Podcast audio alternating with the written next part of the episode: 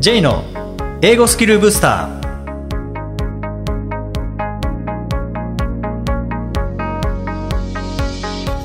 こんにちは J こと早川浩二ですこんにちは、アシスタントのあきです。この番組は旅行や仕事で英語を使えるようになりたい方、TOEIC などの資格試験の勉強をしている方、英語学習へのモチベーションを高めたい方にスキルアップのコツをお伝えしていく番組です。J さん、今回もよろしくお願いします。よろしくお願いします。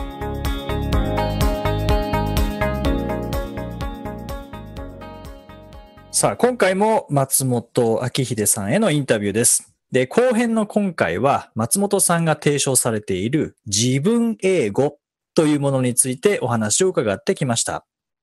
えーそれから自己啓発のために海外コンテンツをかく活用する学習法と。いうものについてもお話を伺いました。えー今回もライフコーチの松本明秀さんにお越しいただきました。秀さんよろしくお願いします。よろしくお願いします。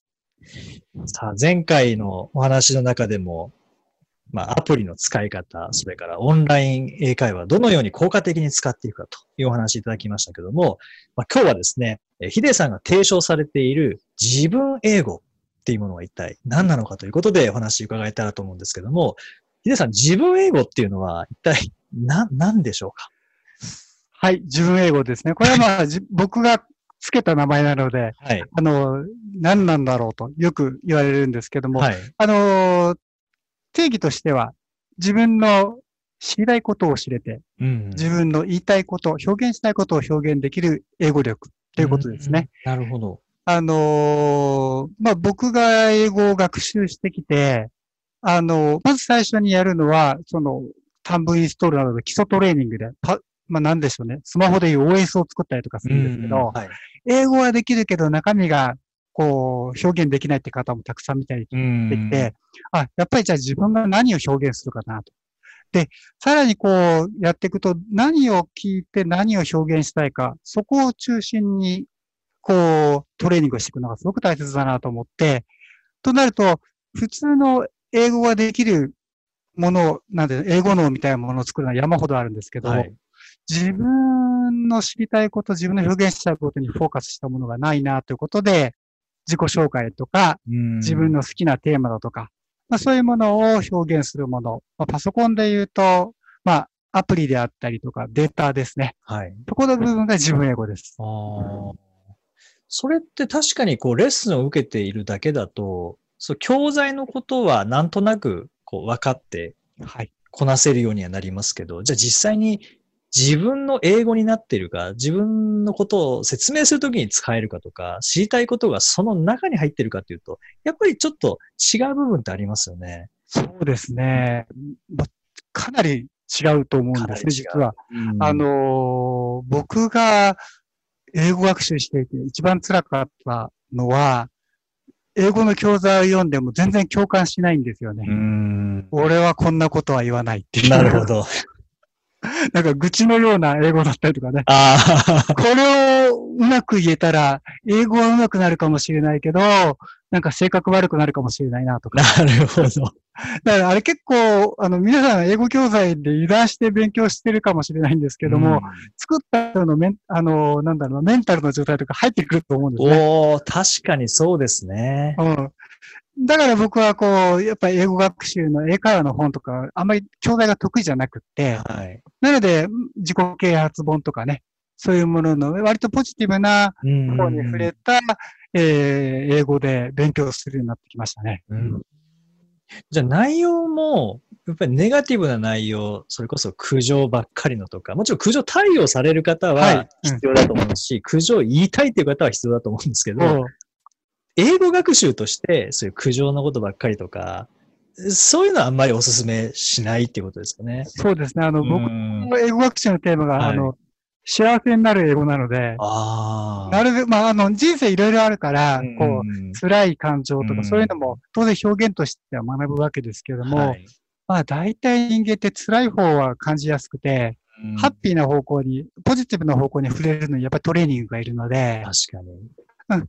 なので、まあ、どちらかというとポジティブな、えーものをインプットする方がよくって、うん。で、やはり日本の文化、僕考え方すごい好きですけど、あんまり考えずに、あの、ポジティブな方に触れやすいのは、英語を使う方が楽なので、ああ。まあ、ポジティブな、あの、本が多いですね。うんで、あと、日本語だとその、ポジティブな言葉をいきなり言おうとすると嘘っぽいなって感じがなるほど。はい。あるんですけど、英語だと、まあ、学習ですから、なんかその気になってやってると、なんとなくその、その言葉が、を口に出す、そのうち感情、心がついてくるので、ああ。それとなんか、あ、英語の方がポジティブな表現しやすいなとか。やっぱり実際僕も英語喋るときの方がよりポジティブなはい。感じなんですよね。おまあ、そういう意味では、あのーそんな感じで、まあ、せっかくなので、学ぶんだったら、この自分の日常会話がポジポジティブじゃない人も、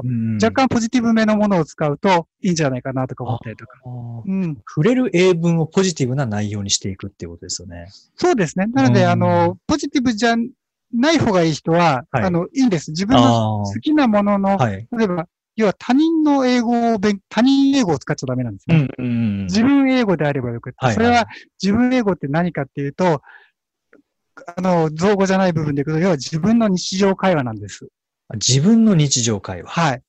だからら、え、よくあの、英語学習した人に、いや日常会話ぐらいはできるようになりたいんですっていう方がいらっしゃはいるん。ですね。はい。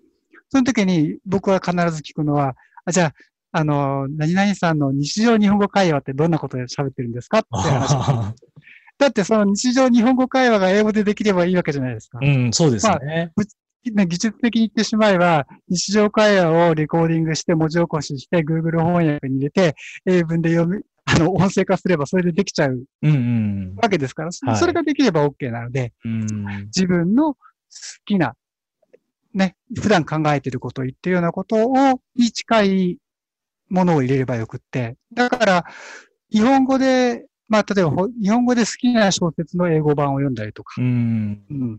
あの、よく読んでいる海外の翻訳された本の、自分がよく読んでいるものの英語版を読んだりとか、はい。聞いたりとか、まあそういうふうなところをね、あの、ある程度の英語がレベルっていう人にはおすすめうんしますね。そうそう、そうですね。こう、日常英語とかビジネス英語って聞くと、なんかビジネス英語は難しくて日常英語はまあ、旅行とかのなのかなってイメージはあるんですけど、実際、その英語っていうのを日本語っていうふうに変えるだけで、日常日本語ってなんだろうとか、うん。ビジネス日本語ってなんだろうってなった時に、確かに自分が仕事で使ってる日本語がビジネス日本語であって、自分が日常使ってる日本語が日常日本語だなって考えると、で、もう一回英語に戻すと、じゃあ日常英語っていうのは、あ、確かに自分が使う英語なんだな。ビジネス英語っていうのは自分が仕事で使う英語なんだなっていうふうに、定義というか、こう、はい視点が変わりますよね。そうなんです。ん。そう考えると、あの、世の中にある教材、どの教材も素晴らしいんはい。だけれども、どの教材も自分にフィットしないことがわかうる。ん。やっぱ規制のものですからね、どうしても。そうですね。ううん。だその中から、ありものの中から、こう、いかに自分に栄養を取り込んでいくか。はい。っていうことを、やっぱりそこの主体性がないと、うん。あの、いつまでもこう、受け身受け身で、しかも受け身受け身でも伸びないから、なるほど。自己肯定感も下がるという、うん。時間とお金を使ってじ自己肯定感も浪費するといううん残念なパターンになることが多いので、そこをこういかに、こう、時間とお金を有効に、投資を有効に使って、はい。いかに自分の自己肯定感を上げて、やりたいことをやれる自分になっていくかっていうのがうん大切で、まあなので、まあこれもやっぱりコーチングというスキルをはい。使う理由はやっぱりそこなんですね。あやっあぱりその人にしか、やりたいことはその人にしかないので、うん。まあそうですね、アプローチ、英語学習方法はもう決まったものがあるので、はい。そこはあんまり独創的になる必要はないんですけど、どう、自分は何なのか、自分は何を表現したいのかっていう部分はその人にしかないので、そうですそこを掘ね。り下げていくのにはやっぱり、あのー受け身だとできないうんねなるほど。その自分英語についてなんですけどうん、ヒデさんにとっての自分英語っていうのは、もともと何だったんですか？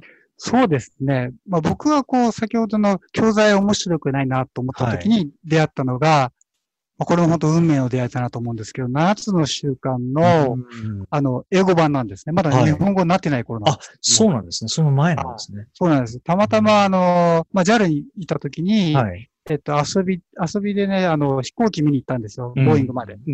で、シアトルの書店で、1991年なので、当時アマゾンもない頃で、はい。英語学習者としてはですね、海外に出たら、あの、洋書を買うのが、うんうんうん。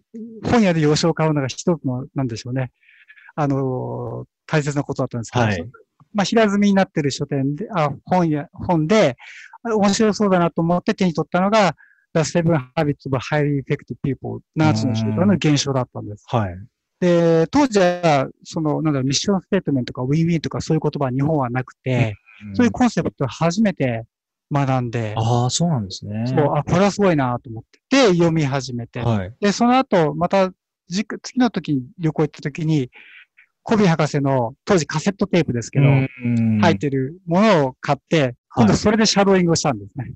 あだから僕は一般の教材はシャドーイングしてると嫌になるんで、あの、好き嫌いがす 好き嫌いがすごい激しいので、あ。はいはいはい。なので、で、コビー博士の音声でずっとシャドーイングをしてたんですね。うんだから、まあ本当に自分がいいなと思うものの言葉をインプットして、で、面白いんですけど、やっぱり英語のインインスあのインプット量って限られてるから、はい。あのーそれしか知らないと、それしか出てこないんですああよ。うん悪い言葉知らないと悪い言葉出てこない。だかうん。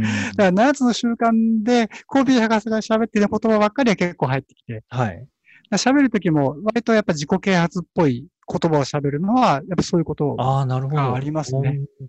じゃあ、インプットさする内容ってやっぱ大事ですね。大事です。めちゃめちゃ大事です。うんだから、あの、なんかね、こう、まあ、よしあしじゃないですけども、その、なんだろうな、言葉の悪い、あの、例文集とかを丸ごと覚えてると、それがスラスラ出てくるので、うんそれは幸せになる英語かな、どうかなっていうのはいつも思いながらねなるほどいますけど、まあ、極端、真逆の例ですけども。はいははい。7つの習慣って結構分厚いですよね。はい、そうですね。うんうんうんうん。それを買おうと思ったきっかけというのは、やっぱりこうパラパラめくってみて、ピンときたものがあった。いや、あの時は表紙だけでしたね。表紙だけ、平積みになってるからいいんだろうなって。平積みになってる本の中で、うんなぜかそれを手に取って、僕は本当にあの、人ってその自分の人生の運命の開き方って違う、うんいろいろあると思うんですけど、僕の場合は本なんです。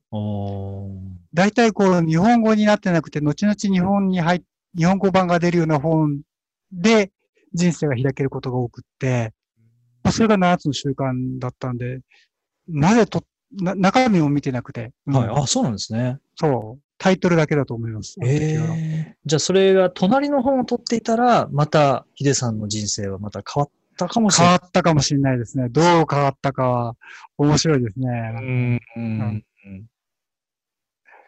いやでもね、結局その、その後、2010年にコビ博士が来日するときに、はい。あのーちょうどその、すごいまたこれもご縁なんですけど、その2ヶ月ぐらい前にコビ博士に、あのーお礼の手紙を書いたんですね。はい。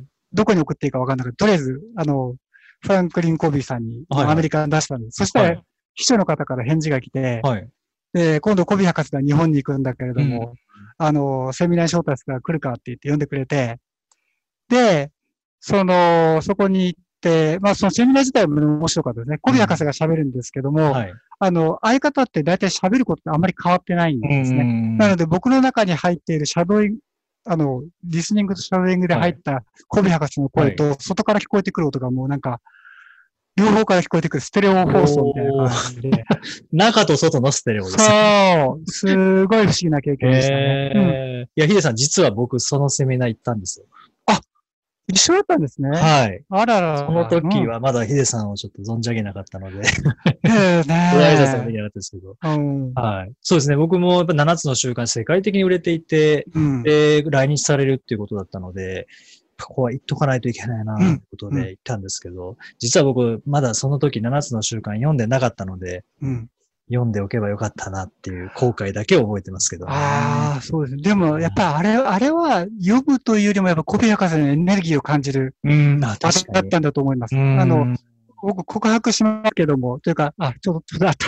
えっと、その年にですね、はい本当7つの習慣でやっぱご縁があったと思うんですけども、はいあの、週刊ダイヤモンドのね、はい。7つの習慣特集に出てたんですよ。へ出たんですよ。で、はい。その時にも書いちゃってるので、あはいの言ってもいいんですけども、あの、僕ね、その当時はまだ後ろの本まで読んでないんです。そうなんですか？これね、えー載ってますけどね。ああ、本当だ。はい。うん。だけど、えっと、僕大体第3の習慣までしか読んでなかったです。うん。半分読んでないんですね。そう。で、僕の人生書いたのは第2の習慣だったので、あうん。で、まあ今は7つの習慣を教える仕事もしてるので、あ。はい。あの、ちゃんと全部、あの、最初から最後まで読んでますし、うんはい。それこそすごい付箋の量というかですけれども、あの、当時は、それらしくて読んでなかったし、でもそれだけでも一つだけでも一文だけでもインパクトありますね、あの本は。読むたびに、まあ今でも、だから日本語で、まあうん。日本語で読み、英語で読んで、うんその、そのファシリテートしている間に人がこう発言されたことの受け取って、またはい読み直したりとかするんですけど、やっぱり一文一文にすごいパワーがあるので、うんうん、やっぱりあれを、まあ、好みです。僕の場合はもう7つの習慣だったけど、はいやっぱり自分にぴったりな、これがこう、本の人もいるし、うん。今だと動画の人もいるし、はい。何でもいいんですけども、やっぱり自分がいいなと思うような、惹かれるものの英語をインプットするのはうんおすすめかな。それはこう、基礎を作った後のご褒美みたいなもんですね。ああ、いいですね。ご褒美なんですね。うんうん最初からじゃあそういうので英語を一緒に同時に学ぼうとすると、なかなか、それこそ基礎基礎力の部分で単語わからない、文法わからない、発音わからないで、そこで挫折してしまうのももったいないですもんね。もったいないですね。なので僕は今、やっぱり自分の英語の、こう、本を書いたりする課題としては、それをポジティブな言葉で始めれるようなうん。教材を作ろうと思なっていて。はい。なかなかこう短い文章で英語のを作るための教材ですごくいいのがあるんですね。ね世の中には。はいでもじゃあ、その、先ほど言ったように、文の中身、いかにこう、その人の人生を幸せにするかという視点で書かれたうん。英語の本、学習の本は、まあ、それは当然分野が違うからですけども、うんないと思っていて、はいまあ、それは、こう、誰かが出すのを応援するか、うん。自分が出すかどっちかだと思って、なるほど。はい。それそこはね、あの問題意識としてあって、今は、だから、まだご褒美の状態ですね。うん、あの、学習者にとっては。でも、まあ、はい。それをこう、ご褒美じゃなくて、最初から、あの、ポジティブな言葉で、うんしかも、まあ、文法も、ボキャブ、基礎のあの、語彙も、発音も、ね、あの、抑えられるような教材があると、いや、これは人間が幸せになるのにすごく貢献するんじゃないかなって思ってるんそうですね。しかも英語力もついてっていうことですね。そうなんですよ。ううんん。その、まあ、今、海外のコンテンツとして7つの習慣のお話はいさしていただきましたけども、ヒデさん、ウェルスダイナミクスも、はいその海外のコンテンツを、こう、日本で、こう、指導するっていうお仕はい事されてますけど、はい日本語でも学べる中で、うん。海外のコンテンツを、その、通訳なしで、うん。とか翻訳ではなく理解できるメリットってありますか？もうズバリエネルギーの違いだと思いますね。なるほど。うんあの、なので、まあ、英語が、あの、ただ、そのまま理解できるようになるには、やっぱり時間がかかる。はい。時間とエネルギーがかかるから、それが必要かどうかは別として、はいでも、あのーまずその、コビー博士のコビー博士、まあ、うんウェルスダイナミクスはロジャー・ハミルトンはロジャー・ハミルトンの発する言葉のエネルギー、これはやっぱり彼らが発する声のエネルギーですから、うん存在のエネルギーで、それはこうそのまま受け取れるのはすごく大切だと思います。やっぱり翻訳、通訳を通すと、その、そこの通訳者、翻訳者のエネルギーが入ってくるので、うんそのままは来ない、変わるかもしれないっていうはいエネルギーレベルでの違いがある。それは非常に、こう、もったいないことだなうとん思います。あとは、そうですね。あとはどうしてもやっぱり、日本語、英語にできない日本語があるように、日本語にできない英語の概念という感覚もあるので、こればっかりはね、あの、つかめないでしょううね。んだから翻訳、まあ、僕は、だ蓄字通訳のセミナーで蓄字通訳やってる時には、英語で聞いて、まあ、たまにちょっとあわかんねえなと思ったら、うんあの、日本語で答え合わせするんですけあ、ど、なるほど。うん。でも、あ日本語がこう、やっぱり通訳さんも、そのはいコンテンツに慣れてないと、うんうんうんあの、翻訳ひっくり返っちゃったりとあか、あ、そうですよね。あ、ここ絶対人誤解するなとか結構あるので、うんなので、お正直なところ日本語の通訳で聞いて、どれぐらいこう、ぶどまりがあるのかなっていうのは、うん。非常に、非常に疑問なところです。ただ、ああいうものって、こう、インパクト、エネルギーを受けに行くので、うんうん。まあそこで変われば OK なんで、はい。あまり細かいことはいいんだろうなと思うんですけど、うんでもやっぱり、例えば、日本で受けるならば、そのまずエネルギーそのまま受けて、うん答え合わせもできて、はい。うん。やっぱりこう、そうなるとすごく吸収率もいいし、得られるものもあるし、ううんん全然違うと思います。そうです僕はもう、うん、やっぱ英語ができない人生は考えられないですね。まあ、あと、え、日本語になってないもの多いですから。まあ、そうですよね。そうう。んで、英語だともうね、新しいものを学ぶのはただですから。そこですよね。うん日本語になった瞬間にやっぱお金かかったり 結構ありますもんね。もう古くなっちゃってるし、はいまあ、し、し量とかも少ないし、うんまあ、海外の教育プラットフォームとか見ると、英語でたくさんあるじゃないですか。はい。で、それで、だいたい日本人の英語のレベル、まあ僕も含めてですけども、無料のその1時間の、あの、導入コースうんだけでもお腹いっぱいになるぐらいの量があるんですよ。はい。もう有料コースに申し込んだらね、大変なんですよ、こなすの。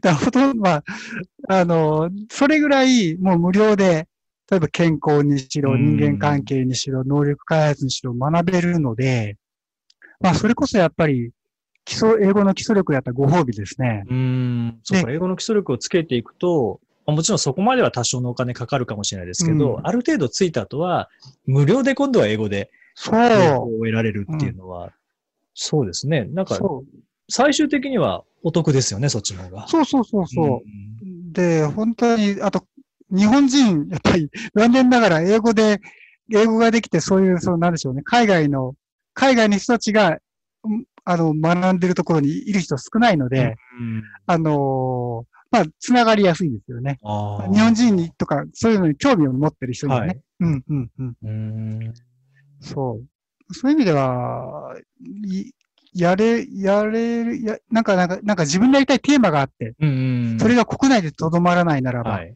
もうそこに特化して英語をやっていくといいですよね。はいだからそれ以外の英語は捨てるんですよね。うーん、あえて英語全部やらずそうに。うん。英語教養じゃないので、いはいはい教養科目じゃないので、幸せになるための道具なので、なるほど。うん、うん。確かそうですね。幸せって言っても、全部やらなきゃ幸せになれないわけじゃないですもん全然全然、うんうん全部やってる間に人生終わりますから。そうですね。そうですね。もう確かにこう、やっぱり無料でゲットできる情報も多いですし、先ほどヒデさんもおっしゃいましたけど、新しい情報っていうのもやっうん、ぱ多いですもんね。で、うん日本語になった瞬間に、ああ、こんな新刊出たんだって見たら、意外ともうアメリカでは2012年に出たりとか、はい。結構多いですもんね。はい。うんで、今回、こう、リスナーの方の中でも、じゃあ、海外コンテンツってそれだったらちょっと挑戦してみたいなっていう方もいらっしゃると思うんですけど、そういう方になんかおすすめのこう学習法みたいなのってはい。ありますか？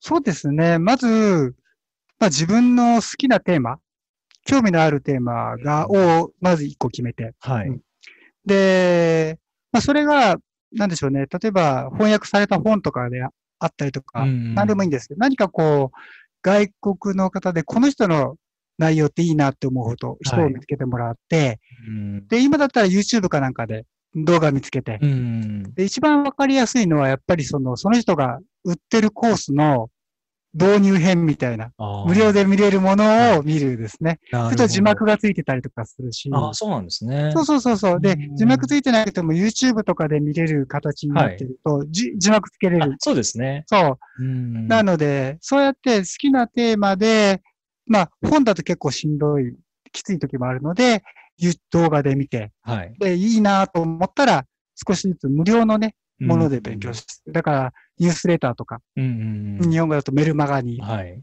やったり、そうするとビデオレターも来たりとか、いろいろして、まあ、セールスもね、送られてくるんで、うんうん。まあ、あの、英語力がついたらポチッとしたらいいと思うなるほど、なるほど。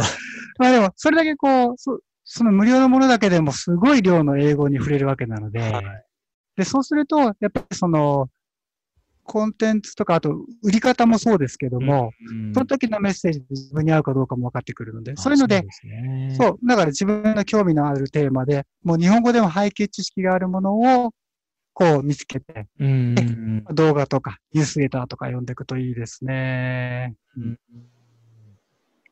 もう、ヒデさんの中では、こう、英語を教えるではなくて、英語を、それこそ幸せになるためのツールとして、その人にぴったり合ったものを見つけるお手伝いをしていくみたいな、そ、それがライフコーチっていうそうですね感じ。ですね。ので、僕の仕事は英語っていうのは30%ぐらいなんですね。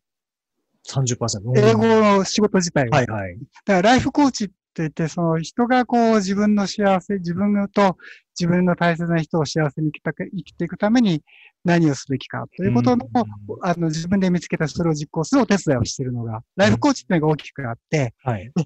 日本人の場合にはやっぱりぼ英語がそのボトルネックになっていることも多いので、で、たまたま僕はやっぱ英語が好きで得意で、で、お役に立つ、ニーズのあるものでよく聞かれてたから。なので、それで最初にビジネスに、えーしただけであって、うん。まあ、し趣味をね、仕事にできたんで、それはすごい楽しいんですけうん、ど、ただ、それは人生の流れを良くする、幸せに生きるための一つの障害であって、はい。だから自分の好きなことで仕事をしたいとか、あと人間関係で困ってるとか、まあそういうのも含めて全部やってて、うん。なので、その中でやってるって感じですね。なるほど。うんそういった、こう、ヒデさんが提供されているコンテンツ、まあ、ホームページとかもたくさんあると思う。あ、はい。コンテンツいっぱいありますよね。はい。で、そういうのに興味があるリスナーの方は、まずはホームページにっていう。そうですね。ねはいあの、ホームページも完全なのがあんまりないんですけども、あの、英語の、あの、あんまりアップデートしてないけど、あの、 Go Go English っていうね、 Go Go English あの。えはい。松本 Go Go English が出ると思うんですけれども、えーそこに行っていただいて、あの、メルマガで取っていただくと、うんうか合わないかがすごくわかると思うのではい。ここれはね、もう、あの、世の中、英語学習でも何でも、自己啓発でも、世の中で幸せになるものは十分すぎるぐらい出てるんです。はい。あとは、自分に合うものを見つけていく。でその時のガイドをどう選ぶかなので、これも相性なので、なのでまあメールマガジンとか読んでいただくのが一番こう、いいかなと思いまなす、ね。るほど。うんはい。ぜひ、あの、この今日の放送のお知らせ欄に、あの、ヒデさんのホームページのリンクも貼らせていただいてますので、ぜひ、あの、クリックしていただけたらと思いまあすり。がとうございます。えー最後にですね、僕あの、ヒデさんのホームページにも書かれてますけども、あの、うん言葉、好きな言葉がありまして、それが、make your life story a masterpiece はいっ。ていう言葉がありますよね。これについて最後、あの、リスナーの皆さんへのメッセージとともに、ちょっとご紹介いただけたらと思います。はい。いや、本当にこの言葉僕も大好きで、あの、いろんな自分自身も人生の中でいいこと、あんまり良くないことありましたけれども、やっぱり自分の人生の主役は自分なんだという、ここだけは譲れないなっていうところがあり、で、同時に出会った人の人生の迷惑役でありたいなと。それがまあご縁であるものだと思ってて。だから自分の人生の主役であり、出会った人の迷惑役であること。これはそれぞれのストーリーがあり、それぞれのストーリーが重なって、この世の中ができているので、でもじゃあ何をするか。やっぱり自分の人生を最高にすることなので、まあ、make your life story a masterpiece ということで、あのーそれだけだと思います。うん。それだけをやっていくことによって、世の中はどんどん良くなっていくし、幸せになっていくんじゃないかなと思ってます。なので、これをね、あのー今日もお届けできて、本当ありがとうございます。はい。ヒデさん、本当にありがとうございました。もうまずは、やはり一番大事なのは自分とはい。いう感じですかね。はい。えー、ぜひホームページにもたくさん情報がありますので、えー参考にしてみてください。えー、ヒデさん、本当にお忙しい中、えーインタビューをお受けいただきましてありがとうございました。あ素晴らしい機会ありがとうございました。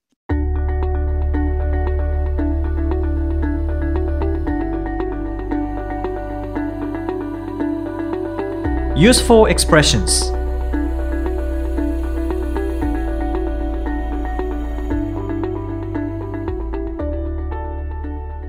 続いてはビジネスや日常で使えるお役立ち表現をご紹介いただきます。ジェイさん、今回の表現は何でしょうか？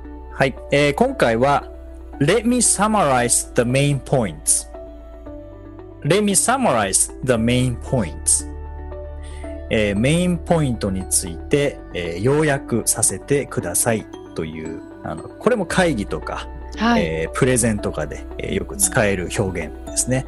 はい。はいまあ、この summarize っていうのが要約するっていう意味の動詞で、これの名詞が summary っていう、まあ、カタカナでも使われるようになってきてますけどね、はいはい。この let me の言い方って、こうなんかちょっと前置きするときにいいですね。うんとりあえずなん、なんかさせてくださいってとりあえず一旦言っておくっていう。そうですね。うんうん。let me なんとか、まあ、let me summarize でもいいですし、let me explain the main そう points ですねでもいいはいはい。Let me go through なんとかとかですね。うん何かを、まあ、ざざっと説明させてくださいとかで、はいはい。これ会議プレゼン系ではかなり使えますね。使えますね。なんとか。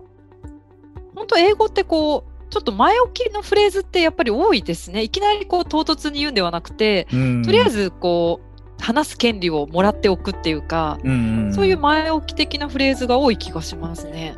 おそらくそうしないと話し始めちゃうんですよね、他の人が。自分のこうターンが回ってこない 感じなんですかね。はい、なので、あの、場所取りみたいな感じで、あ、はい。はい、let me って言ったら、ああ、この人の番か、みたいな感じになるの聞かなきゃいけない。は、うんまあ、会議なんかでは結構そんな感じですよね。で、プレゼンだったら当然喋る人一人なので、はいまあ、。言わなくてもいいんですけど、ただ、やっぱりこの、まあ、英語の文化って話し手が全責任を持って聞き手を理解させなきゃいけないっていう文化なので、うんはい。次何が起こるかっていうのは先に言っておかないとやっぱいけないですよね。うん、それはもう聞き手のために次これですよ。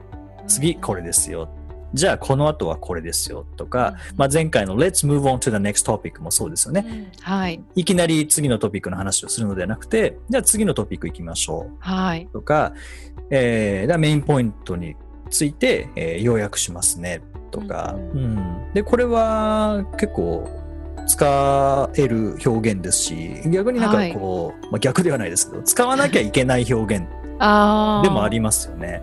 こう聞き手が迷子にならないっていううん。感じですよね。それをちゃんと聞いてれば、次何をするのかちゃんとついていける感がありますよね。そうですね。うんそれこそもう follow me の精神というか、ああ、確かに。うんあの先行ってあっちだよっていう言い方ではなくて、その聞き手に任せるのではなくて、ちゃんと標識を出してあげて、はい。次はまっすぐ行きますなのか、えーそこを右折しますなのか、うんうん、まあまあカーナビのように説明していく感じですね。あ、確かにそうですよね。うん、だってさっきのところ右折でしたとかって、おーいってなりますもんね。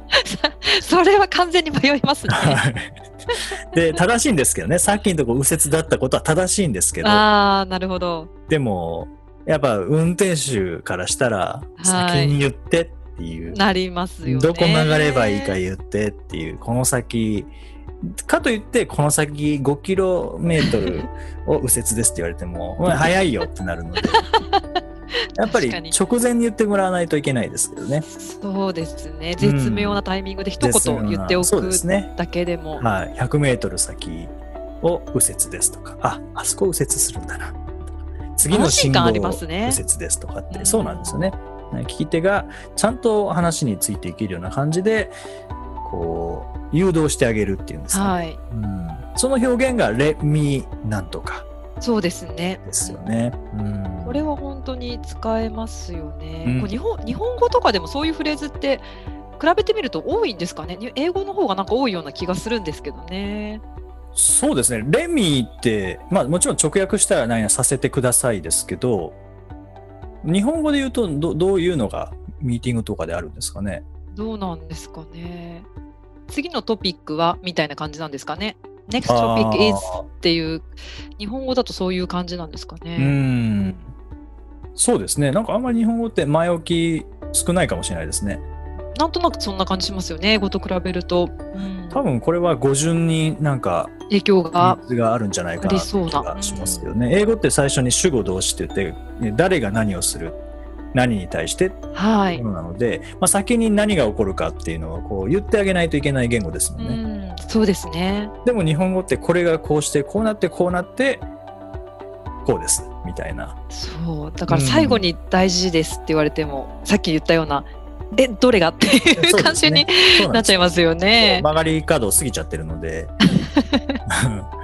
右折左折しなきゃいけなかったところっていうのはまた、え、どこでしたかっていうふうに、まりづらくそれで聞き返されることが増えてしまうので、日本語であっても、今みたいなこの Let me summarize the main points みたいな感じで、何か、次何が、何を喋るのかっていうのを伝えてから入った方がいいですよね。ってことですよね。うん。これでも日本語で意識していると、英語でもスムーズにやっぱ出てくるようになりますからね。あ、英語を喋ると。きと日本語を喋るときで完全に変えていくっていうのは逆に難しいと思うので、はいはい。うん日本語を喋るときからこういうのを意識されるといいんじゃないですかね。なるほど。はい。第34回をお送りしました。J さん。はい。あの J さんの YouTube のチャンネルあると思うんですけども、はいコンテンツが結構増えてきたと思うんですけど、そうですね。あの、ずっと放置していたんですけども、はい。えーそれが、まあ、ゴールデンウィーク前ぐらいから YouTube ライブはちょこちょはいこやるようになって、ただ YouTube のあの動画のコンテンツ、その短いやつですね。はい。えーっていうのはだいぶ放置していたんですけども、はいち。ょっとまあいいタイミングなので、えー作ろうかなと。なるほど。はい。まあ先月から少しずつ作り始めましたけどね。はい。はい。どんな方向のコンテンツを増やしていきたいなってえーっいうお考えですと、か、まあやっぱり学習全般ですね。はい。うん。まあ以前はこう TOEIC に関するものだけやっていたんですけども、まあ YouTube ライブで、まあ、TOEIC のこともやりましたし、はい。学習法全般ですね。あと上達のためのものとか、はいまあ、単語学習とか、はい。いろいろやってきましたので、はい。えーそういった中で、やっぱりまあ英語学習特有のやり方っていうのもありますけど、基本的には上達の方法って、まあ、全てにおいてスポーツでも料理でも運転でも、はいあの共通しているものがあると思うのでそういうまあ汎用性の高いものから、ね逆にこう TOEIC にしか使えないようなああ、なるほど。はい、ちょっと幅広くお伝えしていこうかなということで少しずつ増やしているところですね。楽しみです。はい。ご自身でこう編集とか、すいません。まあ僕はあんまり編集はあんまりちょっと面倒くさがりなので まあ最低限ですね。あ最低限で。はい。最低限。はい。結構短いものが多いですかね、J さんは。こう1時間とかじゃなくてもう10分とかまあそうですね。そのぐらい10分ぐらいに収まるようにはしてますね。YouTube ライブだと10分だと短いので、どうしてもはい30分とか1時間とか、場合によって1時間半とかになりますけど、はいなかなかそれ一気に見るって大変ですからね。はいはい。うん。ですので、まあ、YouTube のこうコンテンツとして作るときは、まあ10分ぐらい、長くて10分ぐらい長くて10す。るようにはしています。はい。はい。まあ、ぜひご興味がありましたら、あの、このお知らせのところに、えーリンクを貼っておきますので、えーぜひあの登録していただけたらと思います。はい。さて、この番組ではリクエストやご感想をお待ちしています。メッセージは J さんのウェブサイト J's Booster Station にお問い合わせフォームがありますのでお気軽にお送りください。また、毎日配信の単語メール、ボキャブラリーブースターの購読もおすすめです。J さん、今週もありがとうございました。ありがとうございました。Alright, thank you for joining us. See you next week.